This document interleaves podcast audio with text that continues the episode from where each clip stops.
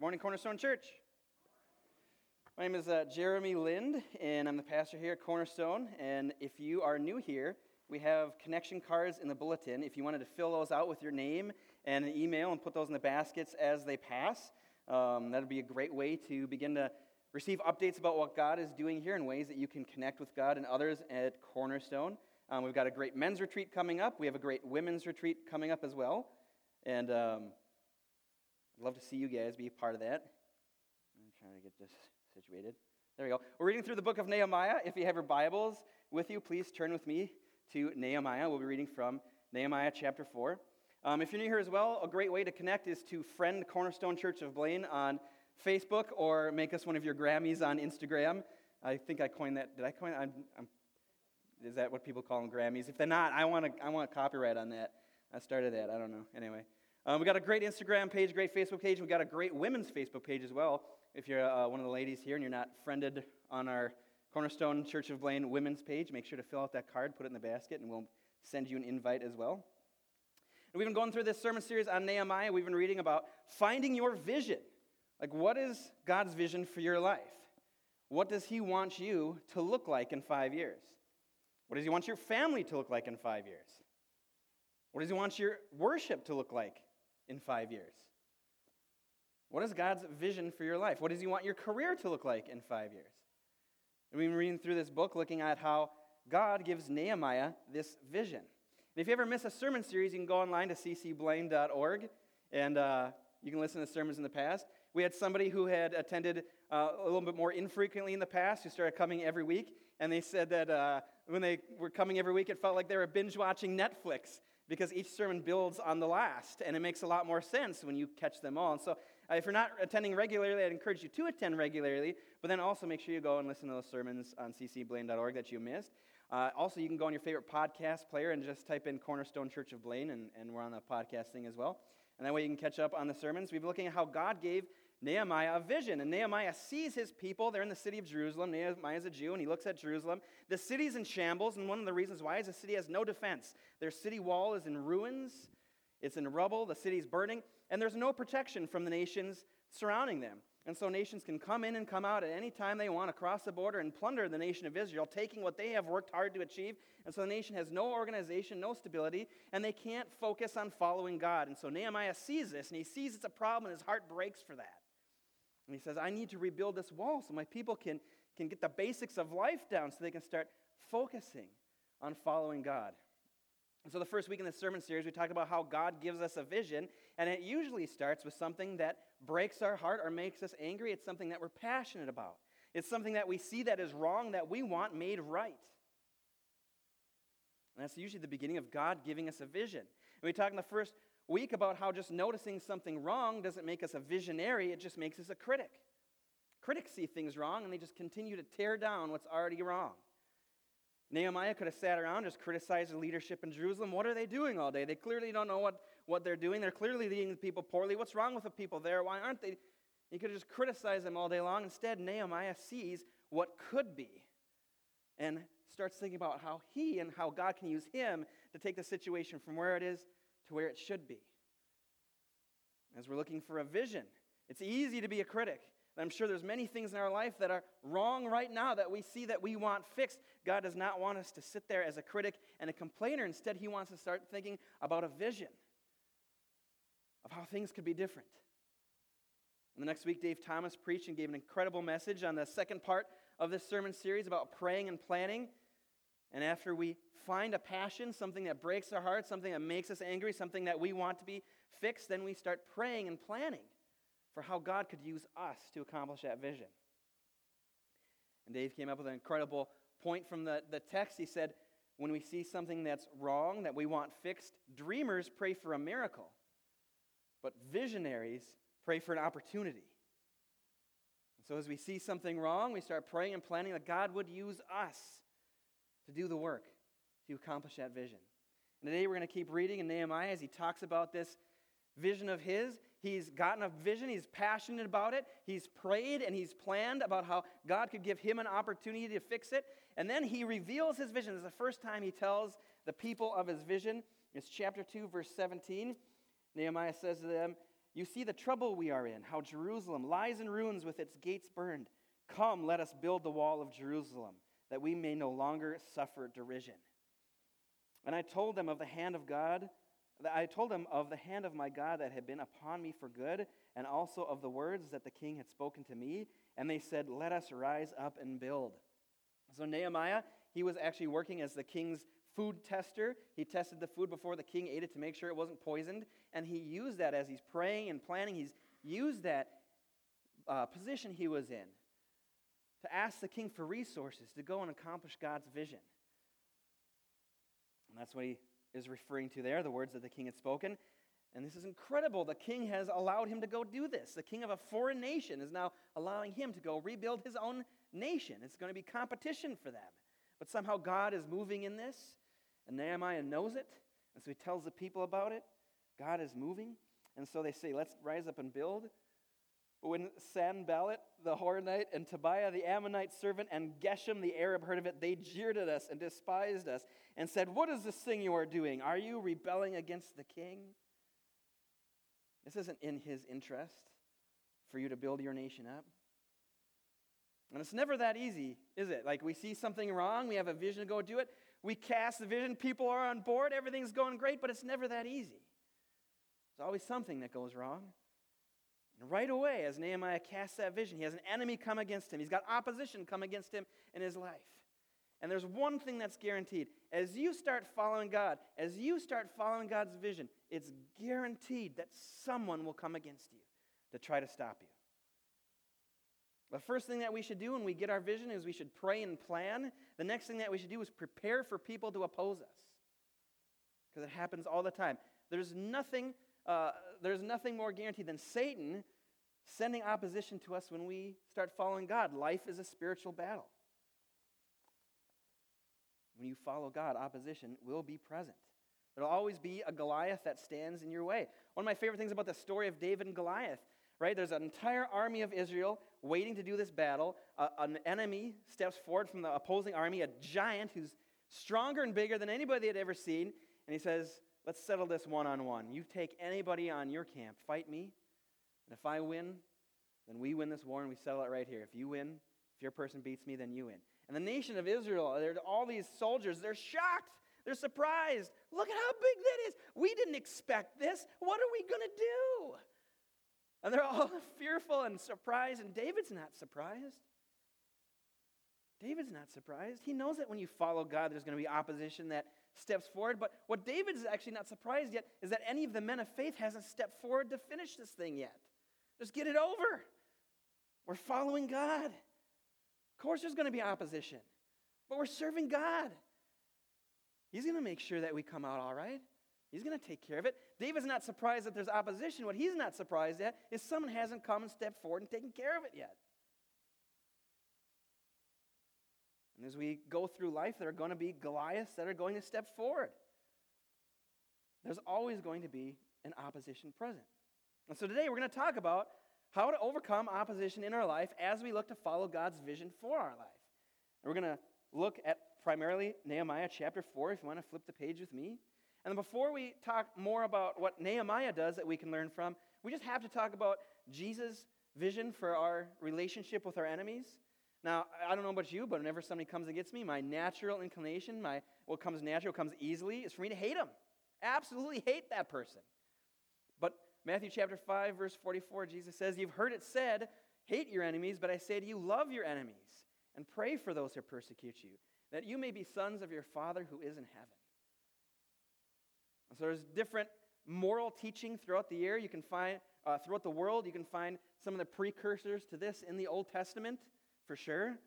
And then Jesus makes it crystal clear. Jesus is the first person to say this to this magnitude, to this level. Not just be kind to your enemies. He's the first person to say more than just be kind to your enemies.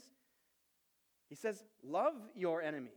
Now, that is the exact opposite of what comes natural to me. He says, love your enemies. Now, what comes natural to me is I want to get them back. But Jesus says for us to do the opposite pray for those who persecute you. When you do that, why? So that you may be sons of your Father who is in heaven, so that you can be godly. Why does Jesus tell us to be like this? Well, this is how God is, and this is how God has been towards us. Romans chapter 5, verses 9 and 10 says, but God, 8 and 10 says, But God shows his love for us, and that while we were still sinners, Christ died for us. For if while we were enemies, we were reconciled to God by the death of his Son, much more now that we are reconciled, shall we be saved by his life. Paul says, Before any of our hearts were submitted to God, while all of our hearts were in rebellion against him, God loves us so much that he provided the way for our forgiveness. He sacrificed for our forgiveness so that we could be forgiven. God loves us so much, even when we're in rebellion against Him, God loves us. If you're someone who doesn't believe in Jesus here today, if you don't know God, believe in God, love God, He loves you, even if you hate Him. Even if you think he's doing a terrible job, even if you don't think he loves you, even if you don't think he's giving you enough things, God loves you. This is the kind of love that God has for us, even while we're enemies of him. God loves us and died for us and tells us to love other people the same way that he loves them. God loves you while you're enemies with him. God loves you, but God also loves the people who are enemies with you. God loves the people who you've made yourself an enemy against as well. This is the kind of love that God has for us. And this is the kind of love that God calls for us to have other people. Now, I, there's one thing I don't want to be it's a hypocrite. And so I don't want anybody to think that I've somehow achieved what Jesus has commanded in this verse. I haven't. If there's one thing I can certainly say, it's that I have not gotten to a place in my life where I love my enemies, and I confess that sin. I try. I'm looking to repent of that, to submit my heart to the Lord, to grow in that. Well, I can't say that I've achieved love for my enemies. What I can say is that I do pray for my enemies regularly. I have a hard time when people don't like me. That's hard for me. I think about it all the time when people don't like me. And Jesus' teaching on this reminds me to pray for them and love them. And it's excellent teaching. Because whenever I think of my enemies, my natural response is to hate them. My natural response is to plot revenge. But Jesus tells me to love and pray. So, I, okay, whatever, that doesn't make sense, but I'll do it anyway because I trust the Lord. And I can say that while I haven't achieved love for my enemies, what I can say is those moments where I pray for them, it is incredibly freeing because God takes my heart and He turns it from that really damaging hatred, uh, damaging for me. He turns my heart from that awful situation and sets me going in at least the right direction and taking steps in the right direction. And that is incredibly freeing. This is good wisdom from Jesus. As you encounter opposition to your vision, as you encounter enemies who come against you, the best thing to do is to pray for them and love them and forgive them. That is the way to be free from them. When I was uh, in seminary, I did a pastoral care internship at a senior care living facility, people who were elder, very elderly. And uh, we did a forgiveness training um, with a mentor of mine. His name is Pastor Gary Mueller. He's just a great guy. And uh, Pastor Gary and I sat down, and he, he told me how to lead this forgiveness training. He gave me the curriculum and, and let me go. And, and he'd sit next to me, and these people would sit around the table. And the first day, I did not know what I was getting into at all. And I started off with just, you know, the introductory uh, teaching and lesson and talking about how Jesus tells us to forgive. He tells us to forgive even our enemies. He says, Forgive, and you shall be forgiven. He tells us, Forgive as you are forgiven. And this is spiritually healthy for us to forgive other people no matter what they've done to us, no matter who they are, no matter if they've asked for it or not. This is what Jesus commands, and it's wisdom. Didn't think there'd be a whole lot to say after that. I was amazed as we went around the table. The pushback that I got from these people who had been imprisoned in bitterness and the evil that had been done to them for their, most of their lives. And we were around the table, and, and they said, one by one, they said, Forgive them. You don't know what they've done to me. My brother stole my girlfriend when I was 16. She was going to be my wife. I hate him. And we just went around the table one by one, and it was gruesome to see the damage to their souls for 50, 60, 70 years or more of unforgiveness. God is a forgiver. This is who he is. It's godly, it's good. Satan is a condemner. When we choose to condemn rather than forgive, when we choose to hold grudges, when we choose to hold bitterness, it damages our soul because it's ungodliness, it's unhealthy for us, it's demonic.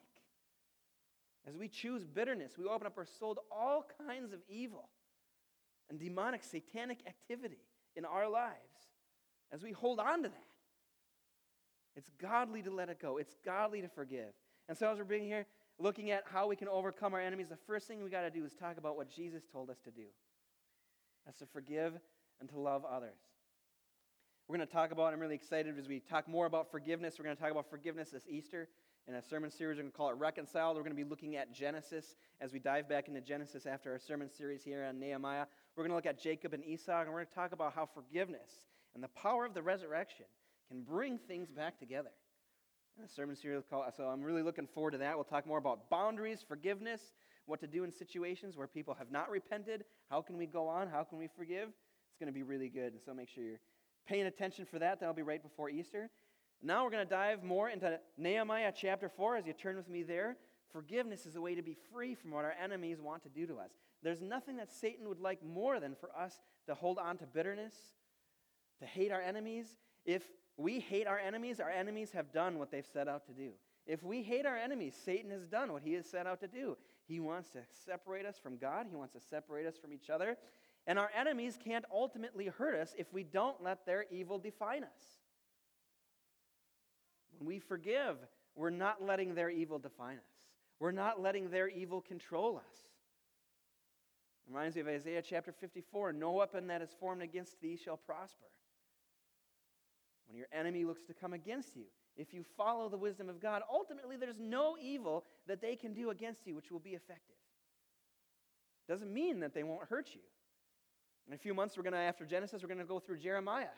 We're going to look at a, a sermon series called I Will Take Care of You. God tells Jeremiah, I will take care of you. And then right afterwards, he gets attacked, thrown in jail, all sorts of things. But ultimately, God is a God who's powerful above all those things, and ultimately, none of that will affect us. He'll redeem all of it, He'll fix all of it. Even if our enemies kill us, like they did to Jesus' followers, He'll raise us from the dead. There's nothing that your enemies can do to you when you follow Jesus Christ that will ultimately hurt you.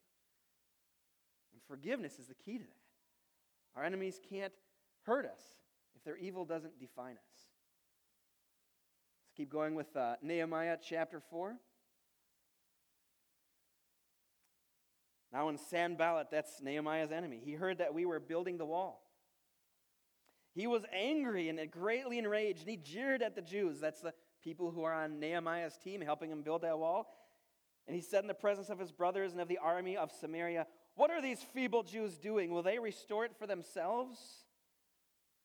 Will they sacrifice? Will they finish up in a day? Will they revive the stones out of the heaps of rubbish and burned ones at that? Tobiah, the Ammonite, was beside him, and he said, Yes, what they are building. If a fox goes up on it, he will break down their stone wall. And so you got these guys demoralizing Nehemiah and his team.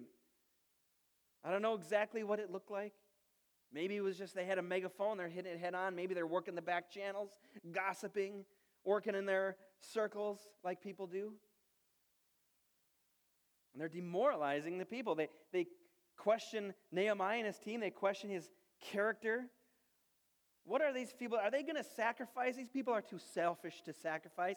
They criticize their character. They criticize their commitment. Are they going to restore it in a day? Now, these people had never done anything like this before. The Jewish people had been slaves. They'd been broken down. They were the children of failures. They'd never seen success themselves. They've never accomplished anything, especially as a people before. And they question their character. Are they going to sacrifice? Are they going to be able to do it? They will give up in like what, a day? That's probably all they got. He questions their character, their commitment, their ability. If a fox, these people don't know how to build anything. If a fox goes on, up on it, it's going to break apart. They're weak. God is with Nehemiah, as we read in chapter 2, verse 18. But there's plenty of opposition from people as we follow God's vision. There's always going to be opposition from people. And what does Nehemiah do? It's hard to move forward. Here's what I do when people come against me I go, oh man, why are they doing that? Why, do they, why would they say that? Why would they be like that? What, what am I going to do? How am I going to move forward? If they're, that's what I do. I'm probably not the best example of how to do this. This is why this sermon is really good for me, as Dave and I were talking about what we should preach on and how we should do these things and what topics we're going to do. This had to be one of them. It's a central theme of the book.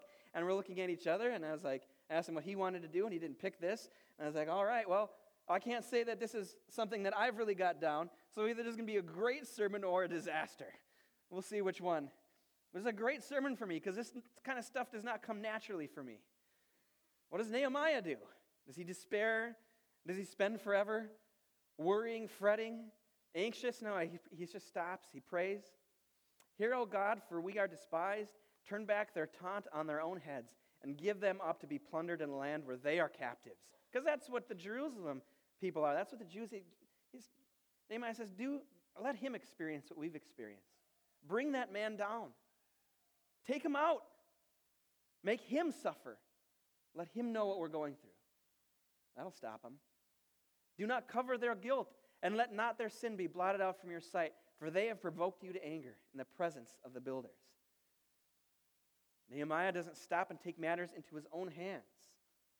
This is a great teaching of Christianity. We can forgive. We don't have to take matters into our own hands because we're not the judge. We trust in the Lord. When enemies come against us, we love and forgive them as God loves and forgives them. And then we trust the God who is also not just loving, but just. He's both. In a few weeks, we're going to talk about God's judgment and God's justice as we go back into Genesis and read about Sodom and Gomorrah. None of us will get away with anything. That is both God's love and His justice. He loves us too much to let people hurt us. He loves other people too much to let us hurt them. When my kids hurt each other and I got to give them a big, you know, discipline, I sit them down. I say, now, now, Jojo, I love you too much to let anybody hit you. And I love your brother too much to let you hit them. That's why you're getting punished. If they hit you, I do the same thing. We don't have to take matters in our own hands. We trust the God of judgment and justice and love. I tell my kids when they hit you get hit, don't hit back. You leave it to me to fix the situation. I'm the one who's the judge here. I'll make it right. 1 Peter 3 tells of this it's do not repay evil for evil or reviling for reviling, but on the contrary, bless, for this you were called that you may obtain a blessing. Nehemiah doesn't take matters into his own hands. He doesn't return evil for evil. What Nehemiah does is he stops and he prays. God, give me victory and bring them down. There is nothing unchristlike about praying that God would defeat your enemies and remove them from standing in His way and your way if you are following Him. There's nothing wrong with that. As you're praying for your enemies, God change their heart. God free them from whatever evil has got them standing in opposition to your vision. But God, it's most important that we follow you, so remove them from our way. Nehemiah stops. He pauses for only a moment. He doesn't fret. He doesn't worry. He sit around, doesn't sit around. Sometimes it feels like the more you sit around, you're anxious and worry. The more you think about your enemy, the more you talk about their enemy, your enemy, the more your enemy grows. It's like the more Satan's accomplishing his will. Don't sit around talking about it all day. Don't sit around thinking about it. Pause only long enough to pray. And then there's my favorite verse of the whole thing so far Nehemiah chapter 4 6. So we built the wall. He pauses just long enough to pray and connect with the God whose help he needs. And then he keeps going forward. As we encounter opposition in our life, the first things we need to do, we need to pray, we need to forgive, and we need to act. Don't let your enemies stop you for more than the moment it takes to pray. Satan's looking to discourage Nehemiah. Satan's looking to discourage you. And as you follow God in your life, as you get excited about God's vision, as you go from being a critic to being a dreamer to being a visionary, and you set out on that journey, Satan, the most important for person for him to discourage in your life, it's not going to be your friends. It's not even going to be inspiring your enemies. It's not going to be other people in your life. The most important that person that Satan wants to get to is you. If Satan wants to stop God's vision, then the most important person for him to discourage is you. And so as Nehemiah's going through this, an enemy comes against him, he doesn't stop. He pauses, he prays, and he goes on. If he gets discouraged, Satan wins. If you get discouraged in your life, Satan wins. We can't give up and just go to discouragement and negativity. David, when he sees Goliath step forward, he doesn't fret, worry. He prays, and why aren't we stepping forward to defeat this guy? There's no discouragement there, there's no negativity. You pray, then you act. Nehemiah chapter 4, verse 7. Well, I was just finishing 6. So we built the wall, and the wall was joined together to half its height, for the people had a mind to work. But when Sanballat and Tobiah and the Arabs and the Ammonites and the Ashdodites heard that the repairing of the walls of Jerusalem was going forward and that the breaches were beginning to be closed, they were very angry. If there's one thing I've learned, it's that the people who don't want God's vision to take place, the people don't want that vision to take place, when they see you following God's vision, they're going to get very angry because it means that they won't get their vision. If Jerusalem builds up, we won't be able to plunder them, to take them captive, to take what we want from them. It's threatening to us if those people follow God's vision. So they get very angry. And they all plotted together to come and fight against Jerusalem and to cause confusion in it. And we prayed to our God and set a guard as a protection against them day and night. In Judah, it was said, The strength of those who bear the burdens is failing. There is too much rubble. By ourselves, we will not be able to rebuild the wall. Our enemies are starting to discourage Nehemiah's team. They heard Nehemiah, they saw his vision, they got excited about it, but then they heard the vision of the enemies. We're too weak. We can't build. And they start to get discouraged. Verse 11 says, And our enemies said, They will not know or see till we come among them and kill them and stop the work. They keep their talking, they keep gossiping, they keep threatening. And so will our enemies. That time, the Jews who lived near them came from all directions and said to us, Ten times, you must return to us. You got to come back, Nehemiah. It's over. This thing's done. We can't do it. There's too many of them. They're threatening us. Nehemiah's team gets discouraged. Do you know, as you set on a vision, you're taking people to where they haven't been before. You're going there yourself. You haven't seen success in that area yet. Your people in your around you, your company, your family, your church, whatever it is, they haven't seen success in that area yet. They don't even know what it looks like. They don't have the vision. God's given you the vision. They're used to their failure. They're comfortable in it.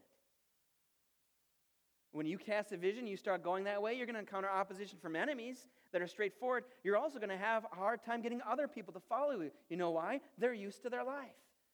It's not that they're your enemies, they're on your team. They just need you to keep leading because they haven't seen where you're going. You know what people who are used to failure do? They fail. You know what people who haven't seen success before do? They fail. Expect it. If you're leading people to a new place, everyone around you at different points is going to want to turn back and fail when they encounter opposition. It's too hard. Let's go back to what we're used to. And so, in the lowest parts of the space behind the wall and open places, I station the people by their clans with their swords and their spears and their bows. Nehemiah does not be deterred. He comes up with a plan to follow God's vision, even in the teammates' problem. The teammates losing their vision and their passion for it. And in this world, we'll encounter opposition from actual enemies and people on our team. And I've experienced both. When I started here at Cornerstone, it was a rocky period. The founding pastor, Pastor Ron, some of you guys know and remember Pastor Ron. Everyone loved Pastor Ron. The church was going great, God was moving through it. Opposition came about, and Pastor Ron got skin cancer and passed away very quickly. The interim had some rocky moments in it. There was division that was caused in the church by some people who wanted leadership, who wanted their vision, weren't willing to follow the elder's vision. And so when I got hired here, it was uh, incredibly important to cast the vision that God had been giving our church and get people on board, unite this church so that we could move forward. And there was an enemy, there was an opposition. There was a man who was attending here who always wanted leadership, It was well known there's some spiritual issues here. He should not be in leadership. He always wanted leadership. He had some issues. He comes to the church, says, I want to start my own ministry. I want to use Cornerstone's people. We talked about it, we prayed about it, and we said, No, we don't feel that you are, or we're called to support a new ministry or give people to your ministry. Here's the deal, though we are willing to give you this position of leadership. If you feel called by God in leadership, we're going to be open handed with that. We are always looking for leaders. Here, take this and lead this well. Of course, that's not what he was interested in. So I'm up here preaching, and he's out there after the service casting a different vision. I'm up here preaching. He's using whatever ammo he can in the back after the service to try to take people away, start a new thing, follow me. One time I came up and I preached on fasting. And as we're going through, we were going through the book of Matthew, and I preached on fasting. And I realized I haven't been fasting. I've been pastor of this church for a year, haven't fasted yet. And so I confessed that sin. This is something we're supposed to be doing. This is a way we're supposed to be praying, engaging in the spiritual battle. I confessed that sin and said, I'm going to fast on Wednesdays and invited the congregation to join me. We get done with that sermon, go in the back. He's going, Hey, do you want to follow a church where the pastor doesn't fast? Come join me in my ministry. Come start a new thing with me, casting a different vision than God's vision. When you follow God's vision, people are going to be upset. They're going to talk against you. They're going to gossip. They're going to try to get their own way, get their own vision, do their own thing. That's one of the reasons why at Cornerstone Church we say if you want to improve this church, follow the vision. If you want to improve this church, go lead someone to Jesus Christ. That's the way to improve the church. That's the vision of our church. You might want this, you might want that, you might want this, but if you want to do God's will, go lead someone to Jesus. Go pick up a kid, bring them to church. There's a kid in your neighborhood who wants to go to church. Go bring a kid, pick up a kid, bring them to Wednesday nights. There's a kid in your neighborhood who wants to go to church. If you want to improve the church, follow the vision God's given our church. In the end, that man did not convince even a single person to join him, not even his own family who attended here left with him. And sometimes you'll encounter people, opposition from people who just come straight at you. Other times you're going to encounter opposition from your own team, like Nehemiah does here. How about marriage? Who's married here? How much opposition do you, did you experience with your spouse? I know I do. I know Sarah does. You know why? Because we don't have the vision. They cast the vision. Sarah comes to me and casts the vision. A good idea she's got. For God, for our family to follow God, it should look like this. She's got to tell me seven times before I agree to do it. Right? How many times have you brought a good idea to your spouse? Hey, honey, you know what would be great if we did this. Um, no, no, that's going to change. It's going to take work. Your spouse isn't your enemy. It's just natural. They don't have the vision. When you experience people coming against you, you've got to keep the vision. Just keep leading. That's what both your enemies need to see and the people on your team need to see. You just keep following the vision. Just keep bringing that up. Honey, I think we should join a small group. Oh, but Tuesday nights, that's our Netflix night. And that's, you know, we got the soccer practice before, and that's going to be so hard. Well, uh, this man, not right now. Just keep casting that vision. Just keep pushing that person towards God's vision. It'll happen. Eventually, they'll see that it's a good idea. Sarah's got to tell me seven times before I accept any of her good ideas. I haven't done a study, I'm just guessing. It's just natural. Just keep leading. You might have a great idea at work. I know some of you talk to me about that. I got this great idea. I do this thing, and the boss won't listen. Well, I'm telling you, Jeff Larson's got to tell me seven times to do a good idea before I listen. Just the way people are. We don't have the vision. You got to keep casting that vision and casting that vision. Eventually, people will see it if it's a good idea. And maybe it's not. But if you keep casting, if it is God's vision, and you keep casting and casting, if they see the need for it, they'll follow it. Your boss will follow it. Why wouldn't they? They want to see the organization improve. They want to see things move forward. If it's a good idea and you keep casting that vision, they'll come around to it. Your teammates just need to see you keep leading. And I lo- looked and arose and said to the nobles and the officials and the rest of the people, Do not be afraid of them. Remember the Lord. Next thing Nehemiah does is he stops and remembers the Lord. I was uh, going through a tough time and I'd read that passage in, in the Gospels where Peter gets out of the boat and he's on the waves, and as long as his vision is on the Lord, he's fine. But as soon as he takes his eyes off, he sinks. And I was going through this tough time. I read that thing, and I'll, I'll, I do not even know how many times I read that passage. And all of a sudden, I'm going through this situation in my life, and I've got my vision off the Lord and on the waves, and I read that passage, and it's just God speaking to me. When you're facing opposition, take your eyes off of them and put them on the Lord. Goliath looks big until you look at how big your God is. And if you take your vision off your enemy and remember the Lord, that's the next thing to do to overcome opposition. Remember the Lord. The most important person for Satan to turn negative is you. If you look at your problems, if you look at the waves, if you look at your enemy, eventually you're going to turn negative. If you look at the Lord and his power, he's great and awesome and mighty. Remember the Lord. Then you won't be discouraged. Then Satan won't win. Remember the Lord who is great and awesome and fight for your brothers, your sons, your daughters, your wives, and your homes. And when our enemies heard that, it was known to us that God had frustrated their plan. What was their plan? To stop them by discouraging them, to gossip against them, to threaten them, to do all these things when they don't fall for it, when they remember the Lord. The enemies have failed, and their plan is frustrated. If you want to frustrate your enemies, remember the Lord. We all returned to the wall, each one, each to his work. And from that day on, half of my servants worked on construction, and half held the spears, shields, bows, and coats of mail. And the leaders stood behind the whole house of Judah who were building on the wall. Those who carried burdens were loaded in such a way that each labored on the work with one hand and held his weapon in the other. Be stubborn with following God's plan. Be flexible with a vision. Fine, you're going to do this for us. We're going to keep building, but we're going to carry a sword while we're doing it. It's not what is ideal, but you got to make compromises if you're going to get it done. You might want to come to small group. Your spouse, no, that's the night we do the dishes. That's the night we do the laundry. That's the night whatever. Okay, here's the deal. We'll, we'll TiVo whatever you want to watch, and I'll do the laundry for you. Be stubborn with your plan. Be flexible with your vision. Give a good idea to your boss. He doesn't want to have to deal with all that extra work. Fine, I'll take it on. Dreamers pray for a miracle. Visionaries pray for an opportunity. It's going to require sacrifice. Nehemiah is stubborn with his plan, but he's flexible with his vision. And I said to the nobles and the officials and the rest of the people, Their work is great and widely spread, and we are separated on the wall, far from one another. In the place where you hear the sound of the trumpet, rally to us there. Our God will fight for us. He organizes the people. He comes up with a flexible part of the plan. You know, there's places where they can get through what we're going to do. We're going to have a man on the tower with a trumpet. When you hear him blow, run to where the trumpet is. Everybody bring your swords. We'll get this thing done. Just keep leading. So we labored at the work, and half of them held the spears from the break of dawn until the stars came out.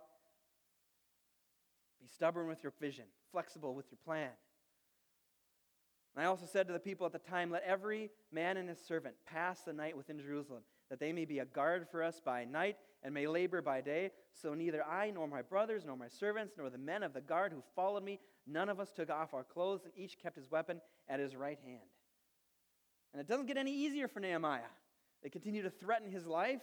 They call him power hungry. This is fascinating. The people who's got that sin in their heart, they'll accuse you of that sin. It's something that people do. If I was Nehemiah, I'd certainly be power hungry. I'm going to come against him. What am I going to accuse him of? I'm going to accuse him of being power hungry. A lot of things that people will accuse you of will be the exact sins that they're struggling with.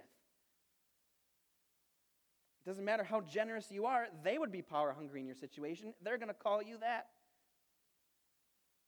Nehemiah has people continue to come against him, and he calls it out. He tells it like it is. We already read about one of those verses in chapter 2, verse 20. In chapter 6, verse 3, he rejects even talking with his people. Sometimes, as Christians, we don't think it's okay for us to stand strong against someone who is our enemy. Look, it's important to win people over. That's what Jesus ultimately wants. But if they are committed to evil, you know, it's more important than you winning them over is that you win.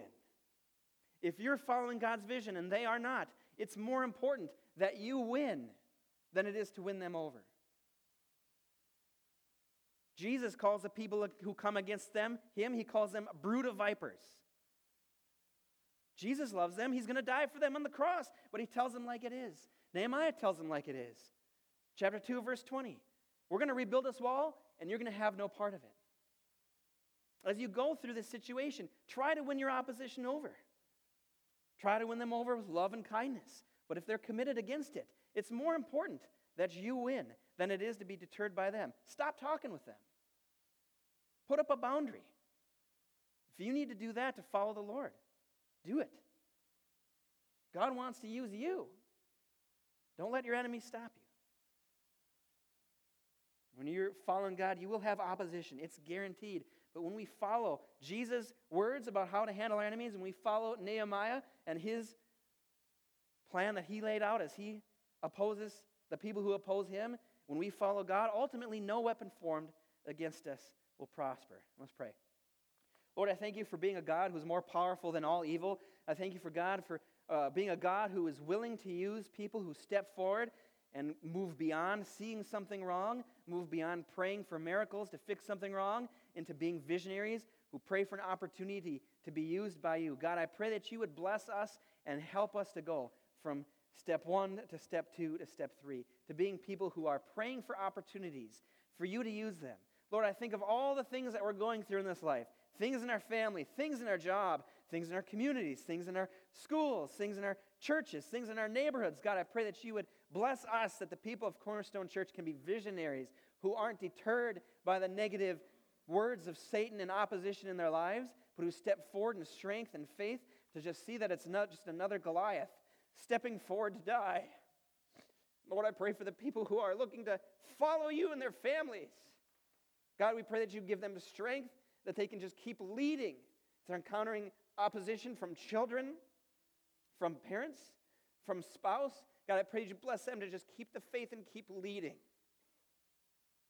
God, if people are struggling in their place of work, God, I pray you just give them the inspiration and not be discouraged, but to keep leading.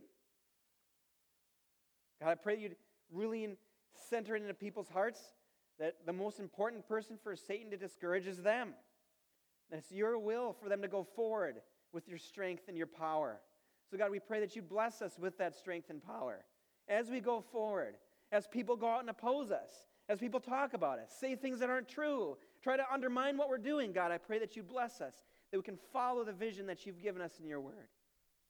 We can pray for them, love them, forgive them, so that we're not in, imprisoned by their evil and it doesn't define us.